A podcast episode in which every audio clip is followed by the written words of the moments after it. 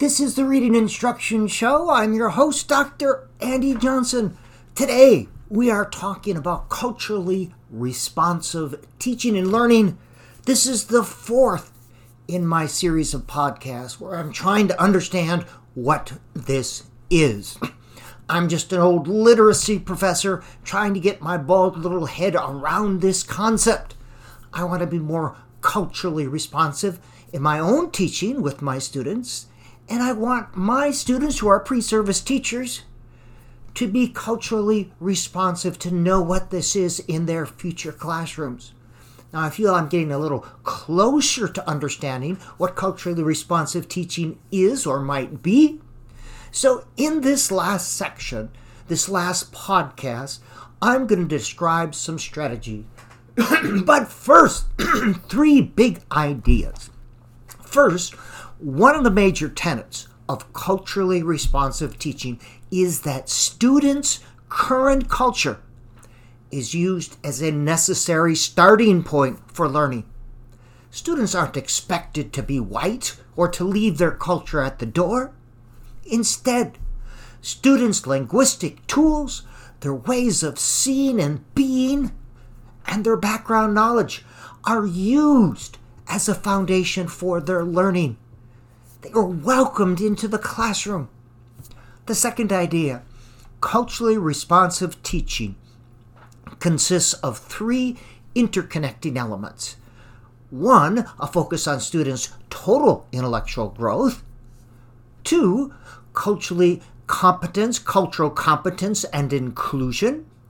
And three, critical or socio political consciousness. Now, these three elements are interdependent, meaning that any individual element is not sufficient in and of itself. Instead, culturally responsive teaching is found at the intersection and interconnection of these three elements. This third big idea, relationships, are an integral part of culturally responsive teaching. This falls, by the way, under the category of students' full intellectual growth. These types of relationships involve teacher student relationships, student student relationships, and student community relationships. So, I'm going to describe some strategies and conditions that might facilitate culturally responsive teaching. Again, I'm going to stress that these strategies and conditions by themselves do not constitute culturally responsive teaching. Instead, they can be used to address parts of the three interconnecting elements I described. So, the first condition is authenticity and congruence. You can't be a culturally responsive teacher without being in relationship with your students. And for relationship to occur, you must first display authenticity and congruence. You must be your true self. You must enable students to see the human being, not simply a teaching persona or a set of strategies. Teaching is not simply implementing strategies, it is relationship. Teaching starts with a relationship. Until you have relationship, you're just a dancing clown standing in front of your students. so, the second is a condition called trust. Relationships of any kind are based on trust. Now, students naturally want to learn. It's part of the human condition. So, we must trust them to learn. This means that not every assignment needs to be graded. Not every unit needs to be tested. Students' progress can be gently and infrequently monitored. Also, students might be encouraged to demonstrate their learning in ways that are not always measurable. We should need to manipulate students by grades or other types of rewards for real learning to occur. The third condition is to see and be seen one cannot relate to what one cannot see. So, spaces should be provided within the class or curriculum for students to see and be seen by other students. This includes sharing writing or journal entries, class meetings, small group discussions, and listening practice. So let's get to listening practice. This is a strategy. This is number four. Active listening skills enable a person to fully attend to what another person says with honest intent. You are listening with honest intent. This means that you sincerely try to understand and respond to what the other person is saying. You're not simply waiting for a quiet spot to jump into the conversation. Active listening skills enhance teachers' ability to relate to students, parents, and colleagues.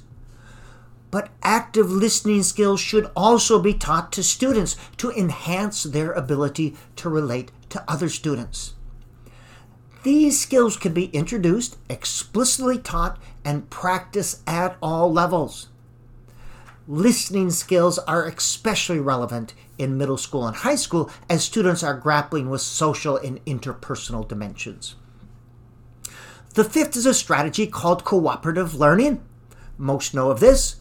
Cooperative learning is a structured teaching and learning strategy in which small groups of students work together using a variety of learning activities to accomplish a shared goal. And there is positive interdependence, meaning that students sink or swim together. All students have to be involved. The sixth is a strategy called problem based learning.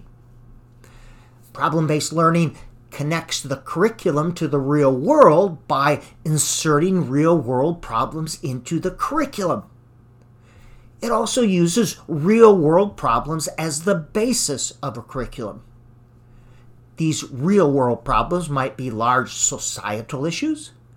They could also be local school and community problems, and even problems that occur on the personal or interpersonal level. The seventh is a strategy called experiential learning. This is another strategy that enables students to make connections with their real world. The goal is to create learning based on real life experiences, often outside the school. So students learn by having an experience first, then background knowledge is provided to put that experience in context. The eighth is a strategy called service learning. This is an experience in which students learn through active participation in an organized service experience that meets a community need. Four components are necessary for service learning they are preparation, service, reflection, and celebration. The ninth is a values clarification. Values clarification is a strategy that can be effectively used to enable students to identify, analyze, and describe their values. Values clarification activities invite students to describe, to list, to rank, or to rate things that they find of worth. This could be personal traits, people, physical things, or experiences. The tenth is called Tea Talk. The Tea Talk is a structured discussion strategy that enables students to identify and express their views. Here, every student gets heard. The Tea Talk also invites students to experience multiple viewpoints. It can be adapted to be used in kindergarten through high school, even graduate school. Here, students first respond to a dualistic statement. A dualistic statement is one in which students have to either agree or disagree. For example, schools should have online classes one day a week. Then students move into small groups to try to reach consensus. Finally, the conversation is open to class discussion. the 11th is called language experience activities. This is a literacy learning strategy in which students have an experience and dictate that experience or story to the teacher, and the teacher writes it down. The teacher records what students say. This can be done in large group, with small group, or individually. This enables you to make personal connections with your students. Then, students learn to read, practice reading using their words and their experiences. You can even use these for analytical phonics. And the last one is writing for real life audiences. This is where students record their ideas, their observations, and their experiences. It could be using journal writing or short observations or even poetry. Writing becomes alive when other people read and respond to it.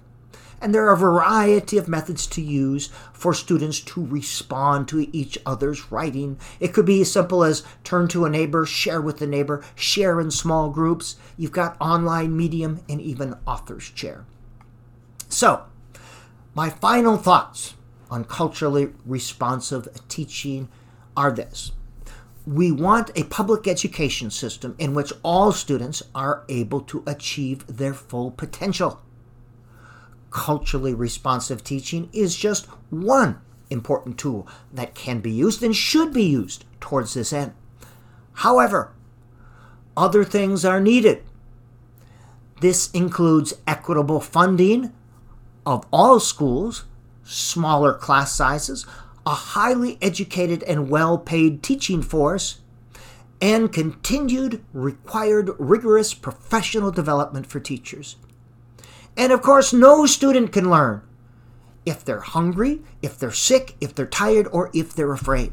So, if we are really serious about improving education, we would also improve the fact, the conditions that we need well paying jobs in poor neighborhoods, we need access to affordable housing, we need food for everyone, and access to health care.